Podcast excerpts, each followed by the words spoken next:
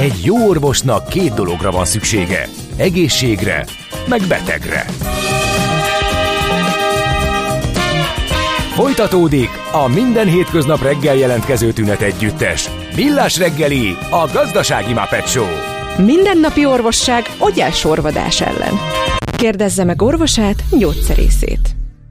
A Millás reggeli főtámogatója a Schiller Flotta Kft. Schiller Flotta is rendtakár. A mobilitási megoldások szakértője a Schiller Autó tagja. Autók szeretettel.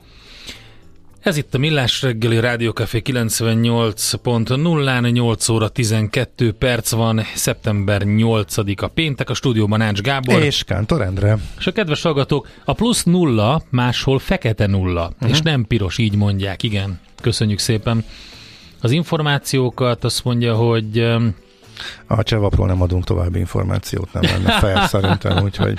Igen, az, az csak egy minket kényeztető reggeli volt, nagyon szépen köszönjük ezt az üzenetet is, és természetesen a magyar a igen. Nem, csak hogy a utazásos üzenetek azokat elrakjuk. Azok Így van, tehát ezt akartam mondani, hogy jönnek a fapados üzenetek, a Magyar Barlangi Mentőszolgálat önkénteseinek pedig óriási respekt, akik kint dolgoznak Törökországban éppen, és egy non-profit szervezetről van szó, ezt azért mondom el még egyszer, mert azért kevés olyan van, amikor az ember a saját idejét, pénzét, energiáját mások segítésére fordítja ilyen szinten. Nos, és két évvel ezelőtt, bő két évvel, 2021 áprilisában beszélgettünk Tiles Györgyel, neves mesterséges intelligencia szakértőről, szakértővel, amikor megjelent azóta is nagyon népszerű, kiváló könyve a témában, Mesterség és Intelligencia címmel. Most ismét a idejének nagy részét a völgyben tölti, és nagy cégeknek ad tanácsokat. Most itt van Magyarországon, és az AI Summiton fog részt venni, és most itt van velünk a vonalban, úgyhogy ismét beszélgethetünk, remélhetőleg. Jó reggelt kívánunk! Jó reggelt, üdvözlöm a hallgatóságot! Jó, szóval akkor elmondom a titulust még egyszer, ez a Tiles György AI szakértő tanácsadó, a PI, PH AI Institute for Augmented Intelligence alapítóelnök, a Neumann Társaság AI nagykövete, szerintem, hogyha többet, mert lenne még, de akkor tovább, tovább nem szerint, folytatom. Szerintem ez így jól megalapozta. Ami nagyon érdekes most szerintem, az a szabályozási hullám, ami elindult. Ugye jön az AI Act az Európai Unióban, állítólag novemberben, de már valamennyire össze van kalapálva, és hát megpróbál lekövetni sok mindent, ami a mesterséges intelligenciával kapcsolatos kihívásoknak fog valamiféle választ adni. Persze természetesen nem akarják azt, hogy a különböző törvényeket felülírja, amik például szerzőjoggal kapcsolatosak, tehát nem fog mindent magába foglalni, de azért lesz egy irányadás, amihez tudjuk tartani magunkat. De hogy állunk ezzel? Hát az igazság az, hogy szerintem a legnagyobb novum ebben a, a készülő szabályozásban, ami egyébként hiszek benne, hogy október végén, november elején ki fog jönni, annál is inkább meg a, a, az hatályba léptető partit már meghirdették Madridban. E, szóval a, a, az újdonság ebben az hogy társadalmi kockázatokhoz rendel felelősségi köröket. Kevesebbet foglalkozik magának a technológiának a definíciójával, hiszen hogyha két évig nem figyelünk, akkor már más tud az AI és ezért magas, vagy egy tűrhetetlen, vagy magas kockázatú, elfogadható kockázatú, és majdnem, hogy zéro kockázatú felelősségi köröket jelent, meg. Ez nagyon-nagyon igaz, amit hallottam, hogy a létező szabályozásokkal, és még gyakorlatilag a digitális szabályozásnak egy csomó hasonló IKER szabályával rokonságot fog mutatni, tehát sok tekintetben követi a GDPR-t, a, a data a digitális platformokra vonatkozó szabályozást, és persze arról sem szabad elfelejteni, hogy bár az első fecske az EU-nak a saját keretszabályozása, hogy az egész EU piacot befolyásolja, de a világ más pontjai, más komolyabb országokban, Kanadában, e, az Egyesült Királyságban, Kínában már hatályba lépett, vagy a közelből fog hatályba lépni valamiféle hasonló keretszabályozás, és a nyáron meglepő módon gyorsultak fel a kerekek az én szűkebb az Egyesült Államokban is. Egyébként a, a definícióval persze kevesebbet foglalkozik, de azért definiálni kell valószínűleg, hogy mit jelent ez az egész. Tehát, tehát mert ugye annyit beszélünk róla, de a köztudatban már, hogyha valaki azt mondja, hogy chat GPT, akkor ja, az mesterséges intelligencia. Tehát, hogy nem egészen pontosak ezek a, a, a köztudatba, a közbeszédbe beépült definíciók. Igen, maga a szabályozás az egyébként az OECD-nek a definícióját veszi el. Pusztán nem akartam mondani, hogy persze definiálja magát a technológiát, csak a szabályozás általában évekkel követi a technológiai realitást, és ebben az esetben eh, egy exponenciális technológiáról van szó, ami hetek, hónapok alatt tud látványosan nagyokat ugrani. Ezért úgy gondolom, hogy üdvös, hogy kevesebbet foglalkoztak a definícióval, amit két héten újra kellene írni. Uh-huh. A másik viszont az is nagyon-nagyon igaz, hogy a ChatGPT egy akkora média érdeklődés szövette tavaly novembertől sorfelé, amikor megjelent, hogy a közvélemény agyában a mesterséges intelligencia és a ChatGPT között van egyenlőséggel. Viszont volt előtte már AI, gyakorlatilag az elmúlt tíz évben én már olyasmivel foglalkoztam nemzetközi nagyvállalatoknál és kormányoknál, aminek a mesterséges intelligenciának egy korábbi hullámának a bevezetéséről és szabályozásáról volt szó, és most pusztán a ChatGPT-vel és az ő társaival bejött a generatív mesterséges intelligencia, ami sokkal inkább szélesíti és mélyíti azoknak a lehetőségeknek a tárházát, amit a mesterséges intelligenciával képesek vagyunk csinálni, akár egyénként, akár választóként, akár kormányzatokként, vagy akár társadalomként is. Igen, tehát ugye a generatív mesterséges intelligencia megoldások, amelyek most nagyon népszerűek lettek, hiszen viszonylag egyszerű prompt engineeringhez komolyabban nem értő általános szélesebb közeg hozzáférés tud dolgokat generáltatni ezekkel, a, ezekkel az alkalmazásokkal.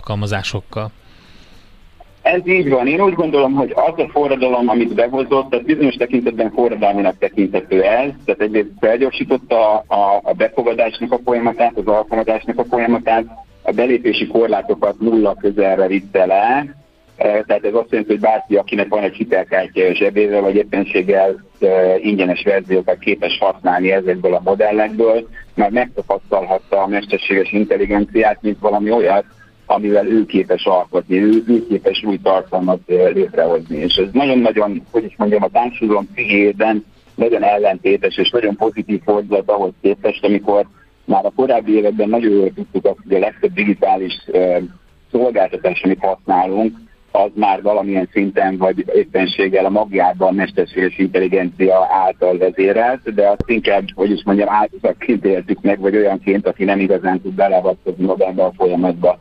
Ez szerintem nagyon lényeges, és az első kutatások, amik, amik most már az elmúlt pár hónapban eh, kijöttek, azt mutatják, hogy azok, akik nem használják a mesterséges intelligenciát, azok még többségében félnek tőle. De úgy uh-huh. félnek tőle, mint valamilyen idegen dolog, ami és a terminátor képek dominálnak a fejükben.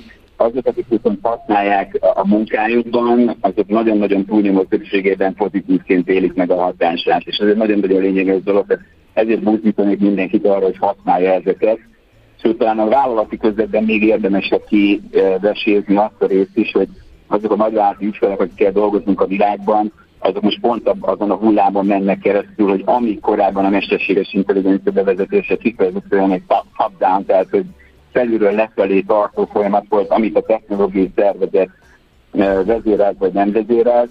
Most megfordult a kocka, tehát gyakorlatilag mindenki, aki early adopter, tehát korán vesz fel új technológiai vonalakat, az vitte be ezt a szolgáltatást a maga munkahelyi környezetébe, és, és elkezdte szívva követelni, hogy vezessük be ezeket az én napi munkámba is. Tehát de a nagyvállalatok éppen ezzel birkóznak, hogy egy ilyen alulról feljövő hullámot hogyan kell kezelni. Igen, és az nyilván sok minden már, tehát ez a, a bring your own device helyett, ugye most már bring your own AI lesz a, a, ilyen alulról felfele jövőben. Egy két, két dolgot emelnék ki ebből, amit mondtál. Az első az, hogy, hogy, hogy nézzük meg azt egy kicsit, hogy vajon az Európai Unióban kijövő AI Act az mennyire tudja helyre tenni, oké, okay, értem a felelősségi szinteket, de hogy mennyire tudja helyre tenni a jogi részeit ennek, ugye e, ezzel sokat foglalkoztunk, akár szerzői jog, akár védjegyoltalom, akár hát felelősség, jog, jogi felelősség szempontjából is.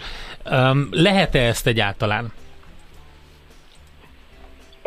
Nem csak, hogy lehet, ezt szerintem nagyon-nagyon kell, és nagyon meg is vagyunk késve ezzel, hiszen Amit látunk most jelen pillanatban a világban bizonyos szakmáknál, tehát például a színészeknél, vagy éppen bárminél, ami tartalomgenerálás, azért már kezdődnek a súlyos konfliktusok, különböző érdekvédelmi szervezetek és a, a nagy platformok között. Hiszen tulajdonképpen semmi más történt ezeknél a generatív modelleknek a betanításánál, mint hogy fehér vagy szürke zónában lévő adatokat használtak föl erre, és most azok, akik ezeknek az adatoknak a tulajdonosai legyenek azok olyan platformok, más platformok, amiket leszépeltek, például a Reddit, vagy pedig azok, akik mondjuk művészek vagy tartalom előállítók, azok most valamilyen szinten okkal is joggal lázadnak. Ezek természetesen majd a bíróságon fognak eldőlni ezek a viták, és már nagyon sok perenkívüli megegyezés is zajlik egyébként, vagy nagy próbaterek is zajlanak ennek kapcsán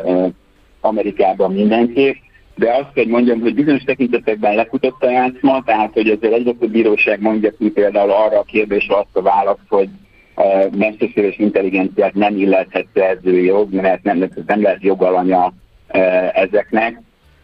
A másik oldalról viszont azt látni az EU-ban is, és Kínában még, még erősebben, hogy nagyon kezdenek figyelni arra, hogy a jövőben létrejövő betanított mesterséges intelligencia modellek szerző jogoldalon a, a, a betanított tartalmak tekintetében tiszták legyenek. És ez egy nagyon-nagyon súlyos nehézség lesz. Szintén találkozom nagyon sok nagyvállalati közökben azzal, hogy ugye most nem már arról van szó alapvetően, hogy nagy platformoknak a termékeit úgymond dobozosan használják a nagyvállalatok, hanem mindenki a saját verzióját szeretné ebből létrehozni, akár ezekre a nagyvállalati modellekre építve API alapon, ezt úgy hívják egyébként egy Szóval az lényeg, hogy mindenki most ott tart, hogy tudja, hogy jön egy ilyen kötelem, hogy szerzőjogi oldalon ezeket, ezeket rendben kell rakni, magyarán ez a hatalmas adatmennyiség, amivel a saját modelleinket is tanítjuk be, az minden tekintetben szerzőjogilag jogtiszta kell, hogy legyen.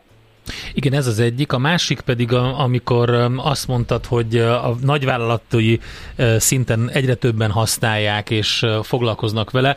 Itt azért ezt nem szabad elfejteni, hogy lehet, hogy nem csak a félelem tartja vissza a vállalatokat, hanem, hanem a költségek is, mert itt egy, egy kísérletezési fázis van. Tehát itt az, hogy, hogy mert ugye nem lehet tudni, hogy pont nincsenek out of the box megoldások, illetve vannak, bocsánat, tehát vannak ilyen chatrobotok és ehhez de ezek, ezek, amiket mindenki ismer.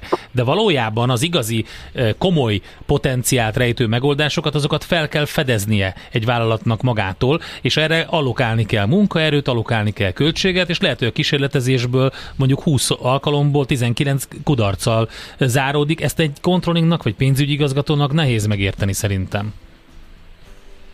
Hát nekem az a szerencsém, hogy láttam a korábbi hullámokat is nagyvállalati közegben, és azt kell, hogy mondjam, hogy ami most történik a generatív AI kapcsán, az már egy sokkal üdvözítőbb uh, helyzet, hiszen a, a, a belépési korlátok alacsony mi voltával viszonylag volt lehet experimentálni, de abban teljesen igazad van egyébként, hogy sok nagyvállalatnál egyszerűen kulturálisan nincsen meg az az experimentációs közeg, ami ehhez szükséges. Az alaptétel az az, hogy ez egy általános felhasználású technológia. Minden, ami mesterséges intelligencia, az általános felhasználású technológia, ami azt jelenti, hogy nagyon sok mindent tényleg ki kell találnunk abba, hogy a saját közegünkben, a saját ügycélzőnkkel mire kell használni. Én azt látom a saját ügyfeleinknél viszont, hogy ettől nem iszonyodnak.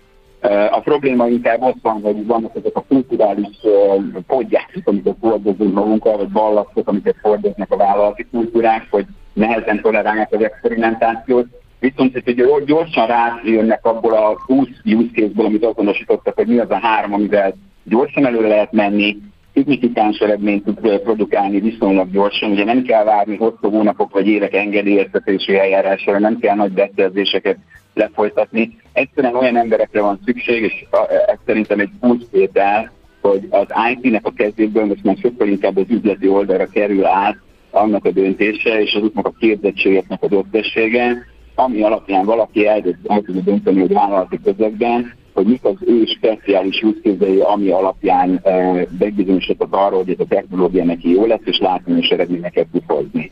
Tehát magyarán most már sokkal több minden azon múlik, hogy az IT és az üzleti oldal hogyan tud úgymond e, aki nem lép egyszerre típusú játékot játszani magának, és föl tudja állítani azokat a belső struktúrákat, hogy az experimentáció nagyon gyorsan skálázást tudjon vezetni. Erre Ez jó hír. Igen, ez jó hír, ezt jó, hogy elmondtad, hogy, így a, hogy, hogy látszik, a, igen, hát nyilván aki az early adopter volt, ott azért megküzdöttek rendesen ezzel a technológiával. A munkaerőpiaci hatásokról még egy, egy mondatot beszéljünk, és ott pedig arra lennék kíváncsi, hogy olvastam egy olyan vélekedést, hogy valójában ezt úgy kell felfogni, hogy ugye sokan félnek, hogy elveszi a munkahelyünket, de valójában itt egy, inkább egy átrendeződésről van szó. Olvastam egy olyan em, gondolatot, mely szerint ugye itt a, a robot és kóbot jellegű sztorit kell kell figyelembe venni. Tehát magyarán azt, hogy ez a gép, hogy ne egyszerűsítsük így le, ez inkább segít nekünk, egy kiterjesztett kéz, egy kiterjesztett valami, e, és egy, egy olyan készség lesz a prompt engineering, mint például a nyelvtudás. Aki jól tudja ezt csinálni, aznak sokkal-sokkal e, hamarabb lesz meg a munkája, és sokkal jobban fogja tudni csinálni. Hát hadd ezre szálljak három alpontot nálad. Az első az az, hogy igen, ez a narratíva, amit mondasz, ez alapvetően a nagy platformoknak a narratívája, tehát ez részben ideológia, részben az, hogy aki most el akar adni AI alapú termékeket, akkor az lesz mondja, hogy ne tessék félni, ami egyébként igaz is. Tehát a, a, a kutatások, amiket én hihetőnek tartok, az rövid távon valóban azt mutatja, hogy ez az ember munkáját feljavító dolog, sőt, több, mint ahogy egy ügyfelem mondta két nappal ezelőtt egy hasonló workshopon, hogy less pain is more pleasure. Tehát elviszi a munkának azt a részét, ami sok esetben irodai munkáknál 60-70%-ot tud kitenni egy adott embernek a munkakörében, amit utál, amiről nem, nem hiszi azt, hogy a munkaköréhez tartozik, amit nem érez kreatívnak, ami, ami kifejezetten processz alapú, amit egy gép sokkal jobban tud csinálni. Na szóval mindezzel azt akarom mondani, hogy szerintem rövid távon ez igaz, de nem szabad elfelejtkeznünk arról, hogy nem tudjuk azt, hogy a gazdaság makroszinten, világszinten hogy fog erre reagálni. Hogy forgat át egy mondjuk egy, egy, egy korporat struktúra, egy 60%-os produktivitás növekedést arra, hogy több munkát tudunk vállalni, vagy értelmesebb munkát tudunk adni a munkavállalóinknak, vagy pedig azt, hogy hát akkor értitek, tesszük hazamenni. Tehát ez szerintem egy, egy még nagyon-nagyon erősen leányzatlan dolog, de az biztosan leszögeztető a jelen pillanatban, hogy azok, akik early adopterök voltak, azoknak nagyon megértem, mert exponenciálisan nagyot tudtak ugrálni, és alapvetően a mi ügyfeleinknél is azt láttam fő drivernek, hogy, hogy nézik a versenytársakat, nézik a konkurenciát, és látják azt, hogy amikor rá fogunk jönni arra, hogy mondjuk a versenytársunk 40-50-60 százalékos produktivitás növekedést ért el új területeken, addigra már késő lesz, hogyha fölébredünk. Tehát ez, ezért van ez a nagy-nagy verseny már. Uh-huh. Oké, okay, elengedünk, mert sietned kell. Egy nagyon rövid kérdés, mert igen, nem megválaszolható. Újra kell írni a könyveret, annyi minden változott, illetve tervezed a következő kiadást? Mi azzal a szándékkal írtuk ezt, hogy ez nagyon-nagyon hosszú ideig érvényes legyen. Természetesen ennek biztosan egy része illúzió. Hát ugye a generatív AI-ról még nem tartalmaztak semmit érthető okokból, e, de úgy gondolom, hogy mi, mi hosszú távú nagy principiumokat és gondolkodási sémákat próbáltunk felvázolni, aminek a jelentős része még ma is áll. Uh-huh. Természetesen mindaz, ami azóta történt generatív AI-ban, azt hozzá kell vizsgálni de sajátos módon az ásító hiányosságoknak is egy jelentős részben még érvényes a mai napig. Hát uh-huh. azt a részét okay. megírja majd maga a generatív AI hozzá, úgyhogy sokat nem kell vele maszatolni szerintem. Oké, okay, hát nagyon azt szépen... Lehet, hatékony, de mindenképpen unalmas. Oké. okay. Köszönjük szépen, szépen köszönjük. a beszélgetést, nagyon érdekes volt. További szép napot, jó munkát! Mindenkinek. Tiles Györgyel beszélgettünk, AI szakértő és tanácsadó, a PHI Institute for Augmented Intelligence alapító elnöke, a Neumann Társaság mesterséges intelligencia nagykövete ő, és itt lesz az AI Summiton Budapesten, az, az apropó, hogy beszélgettünk vele. Egy érdekes hozzáfűzés az a kedves hallgatónktól. Hát igen, most már én is írtam pár kódrészletet a ChatGPT segítségével, persze jó prompt nélkül nem lehet, viszont ez az ingyenes verzió. El tudom képzelni, hogy a GitHub Copilot és a többi teljes komponenseket ír meg. Abszolút így van, és pont a favágást veszik ki.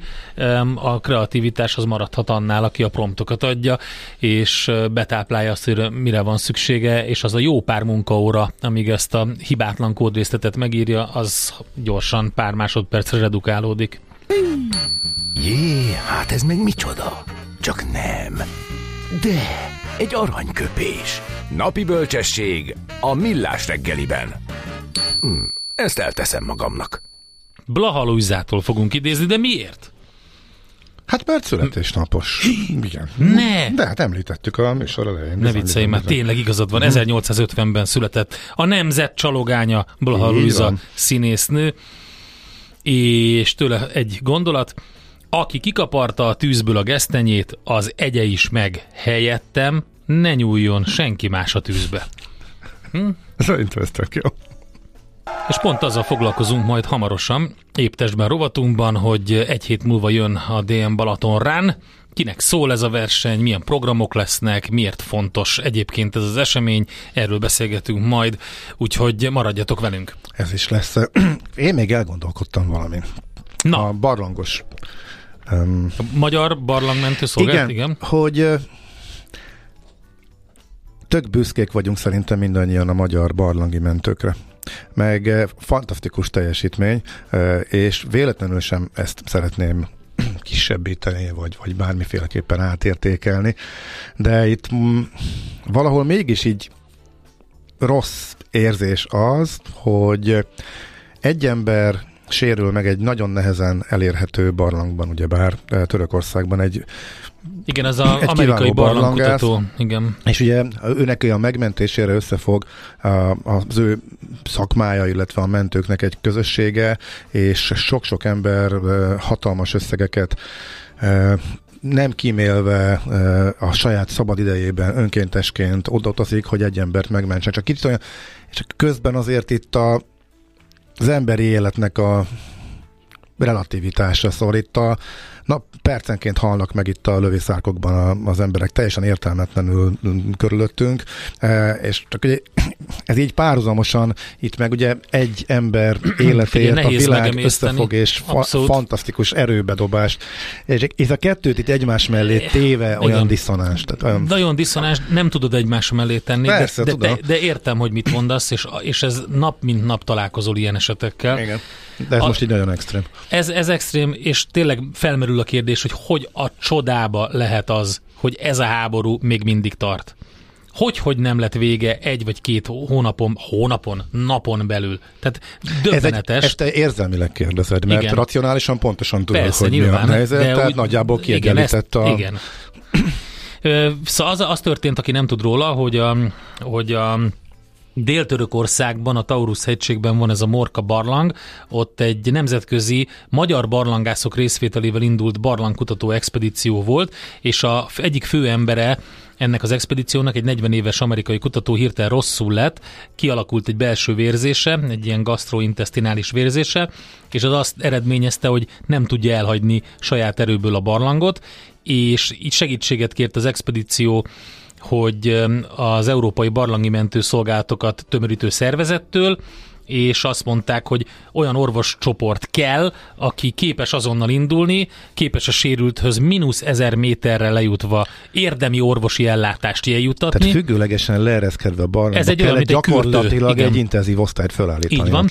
És Európában vasárnap csak a Magyar Barlangi Mentőszolgálat tudott ilyen csapatot felállítani, és elindítani, úgyhogy mentek is ki és két csoportban érkeztek a helyszínre, és megkezdték a leszállást, úgyhogy ezért számoltunk be róluk, ők azok, akik egyébként teljesen önkéntesen csinálják ezt. Igen, én meg pont tegnap olvastam ez mellé azt, hogy ahol most ugye a legsúlyosabb harcok dúlnak, ott 75% elesik fiatal srácok, kisgyerekes, apukák, nyilván ez, ez, ezen hogy nehéz, nehéz túllépni, akiknek nyilván a nevét sem fogjuk tudni, de hatalmas számban és, és, és értelmetlenül, és mondom így egymás mellé téve a kettőt.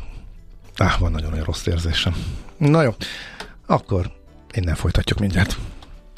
Köszönjük szépen az észrevételeket, hogyha véletlenül félreértetően fogalmaztunk a barlangi mentőszolgálattal kapcsolatban, akkor elnézést nem ezt akartuk mondani, de szívesen elolvasom az üzeneteket, amik jöttek ezzel kapcsolatban. Először a háborúval kapcsolatban írt valaki, hogyha önkéntesként tehetnék bármit, amivel véget vethetnénk a háborúnak, mennék.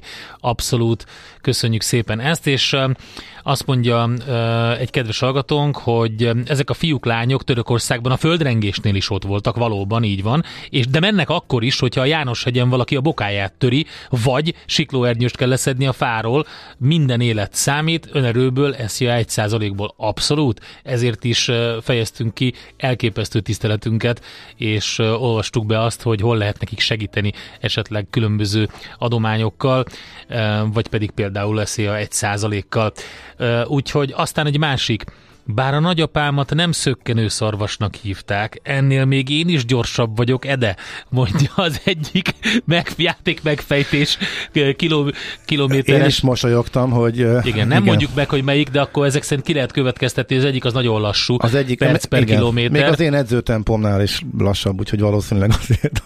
Igen, igen, az, az, az tényleg lassú. És ráadásul van egy breaking, ami sajnálatos, mert hogy beszéltünk arról, hogy milyen állapotban van a magyar gazdaság. Ugye nem technikai, hanem konkrét recesszió van. Ráadásul úgy tűnik, hogy most már a kiskeradatok alapján biztos, hogy elfogyott a pénz. Az, ami hajtotta valamennyire még a, a kiskereskedelmet, az kezdett elpárologni, mert 12% fölött volt az esés a kiskereskedelmi forgalomban. Kijött a legfrissebb inflációs adat, és úgy tűnik, hogy tovább csökken az áremelkedés üteme, de mégis sokaknak csalódást okozhat, mert hogy a vártnál magasabb lett. 16,4% az, amire csökkent a magyar infláció.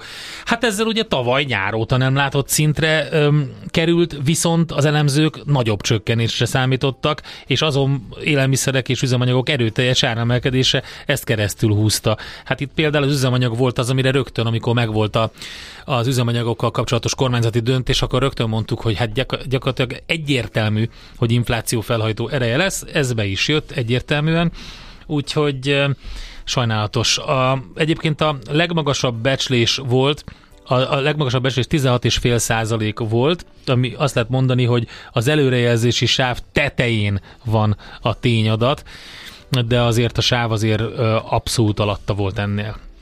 A mozgás jó, a mozgás egészséges, a mozgás motivál, serkenti a gondolkodást és fiatalít.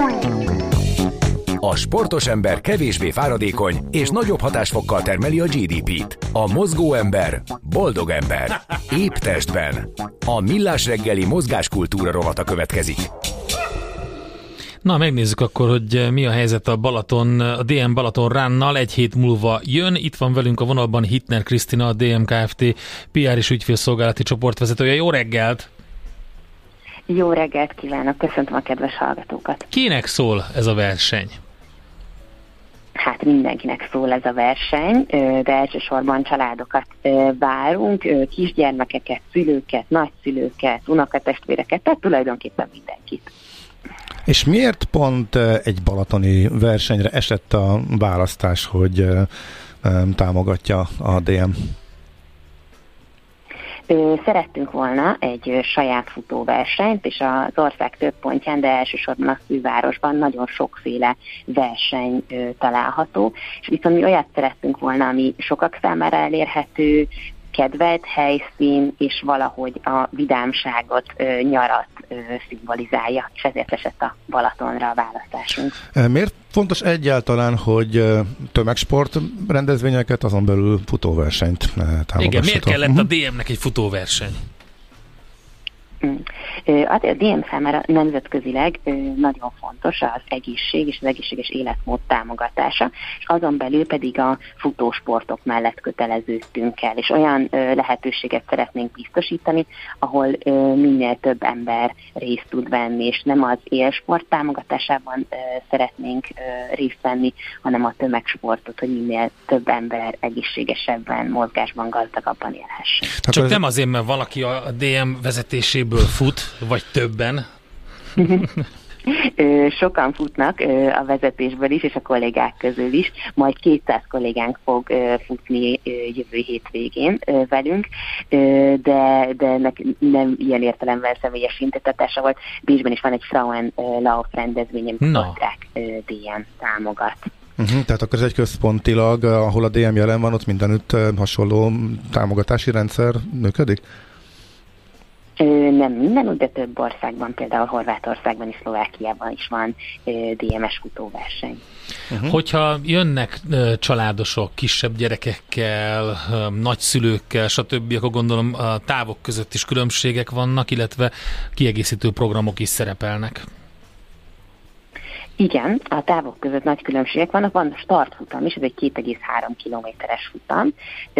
Van 5 kilométeres, 10 kilométeres és 21 kilométeres futam, ezt ugye a felnőtteknek ajánljuk, de a felnőtt kategóriában meg 12 éves kortól lehet indulni, és vannak külön gyereknevezőink is felnőtt távokon, valamint van egy kölyökkörök elnevezésű gyermekfutamunk, ahol a legkisebbekkel a szülők is együtt tudnak futni, és a Nordic Walking, az 5 kilométeres Nordic Walking számmal zárjuk a napot, amit valóban mindenkinek ajánlunk. Emellett ugye kérdezték a, a különböző plusz programokat. Hát akik nem futnának, illetve a futás előtt és után is lehetőség van kipróbálni a chill zónát, vagy az UV rócsót, napteljen mindenkit bekenünk, aki lejön meglátogatja az eseményt. Uh, vagy mi, akár, mi, is, mi is ez? Ezt most nem értettem ezt a másodikat. Milyen rócsót? UB rócsó, UB rócsó. Egész nyáron ö, jártuk az ország strandjait, és a záró esemény az a Balaton lesz, ahol ö, napvédelmi aktivitás keretében, uh-huh. aki szeretné a bekenyés ja, ö, játékos vízeken is részt lehet venni. Uh-huh. Egész napos program ezek szerint? Tehát folyamatosan mennek a, a futamok, illetve hogy érdemes rá készülni? Igen, egész napos programként, és hát úgy látom, hogy jó lesz az idő, úgyhogy, úgyhogy lehet, hogy érdemes maradni, ugye ez Zamárdiban a szabad strandon van, és utána akár meg is lehet fürödni a Balaton. De nem most hétvége, jövő hétvége, ugye jól emlékszem? Igen, jövő hétvége. Jövő hétvége. Igen, igen, de hosszan igen. kitart az indián igen, nyár, ezt taglalgattuk, úgyhogy igen, igen, igen. ráadásul elég jó meleg a Balaton, igen. úgyhogy lehet egyet uh, még lubickolni is utána. Hát uh, oké, okay, akkor DM Balaton rán, jövő hétvége, nagy családos, abszolút uh, ilyen vidám programokkal tarkított verseny, és lehet két kilométert is futni, meg félmaratont is. Ráadásul, hogyha jól érted... akár váltóban. Á, váltóban. Hány, fő, hány fős a váltó? Bocsánat. Hány fős váltó van a félmaratonon?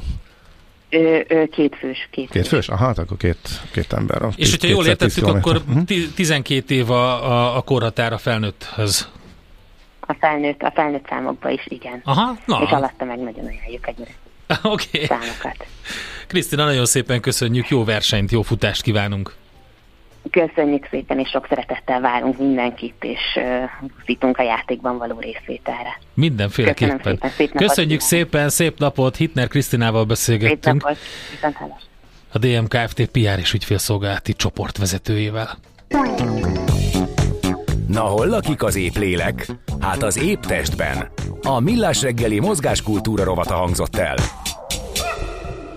Hú, hát gondban leszünk, hogy az összes kérdést így egymás mellé gyúrjuk, mert csak itt láttam fölpattanni. Igen, majd párat. én megpróbálom összeszedni őket. Közben még Redus írt nekünk egy nagyon jót. Mi 2019-ben voltunk Zakopánéban, a kórháztól 300 méterre volt a szállásunk. Lényegében egy légihíd volt a hegy és a kórház közt. Óránként vitték a felszerelést a helikopterek napokig, ugye, mert hogy Ott is egy a Tátrában egy, igen, egy, találták meg a Tátrában eltűnt barlangi mentőt, vagy barlangást, barlangást, bocsánat, és azt mondja, hogy óránként vitték a felszerelést, nekem akkor jött hasonló érzésem, hogy mennyit érhet az ember élet forintosítva, ott voltunk három kilométerre, és nem tudtunk mit tenni értük, csak kirándulni menni.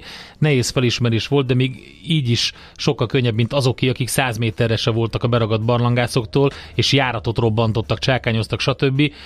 Úgyhogy hát ott ugye... És végül is nem, nem, nem, nem tudták igen megmenteni. megmenteni. Úgyhogy ez uh-huh. tényleg nagyon kemény eset volt. Azt mondja, hogy Ács Gábor bölcsessége felér Blaha Luisa bölcsességével, köszönjük szépen. Mm. És... nincs, ott a, nincs ott a smiley, tehát most nem hogy tudom, hogy ez most mennyire volt komoly. Minden esetre köszi szépen. Meg is mit és rögtön jó oda levetett ezen. Abszolút. Tökéletesen egyetértek Ács Gábor felvetésével, és akkor még nem is beszéltünk az Afrikában folyamatosan jelenlevő viszályokról, írja Bernadett. Igen, hát, Afrikában Sőt, vagy Jemenben, igen, ami a legnagyobb humanitárius katasztrófa, úgyhogy rengeteg elképesztő szomorú sztori van. Igen, nagyon nehéz ezeket a dolgokat megemészteni. Ami semmit sem csökkenti nem, nem, nem, a nem, magyar nem. Igen. barlangi mentők Így van. elhivatottságát, önzetlenségét, fantasztikus Abszolút. teljesítményét, ezt mindenképpen tegyük hozzá, igen. És persze jönnek a kérdések az utazás rovathoz, de hát majd a hírek után.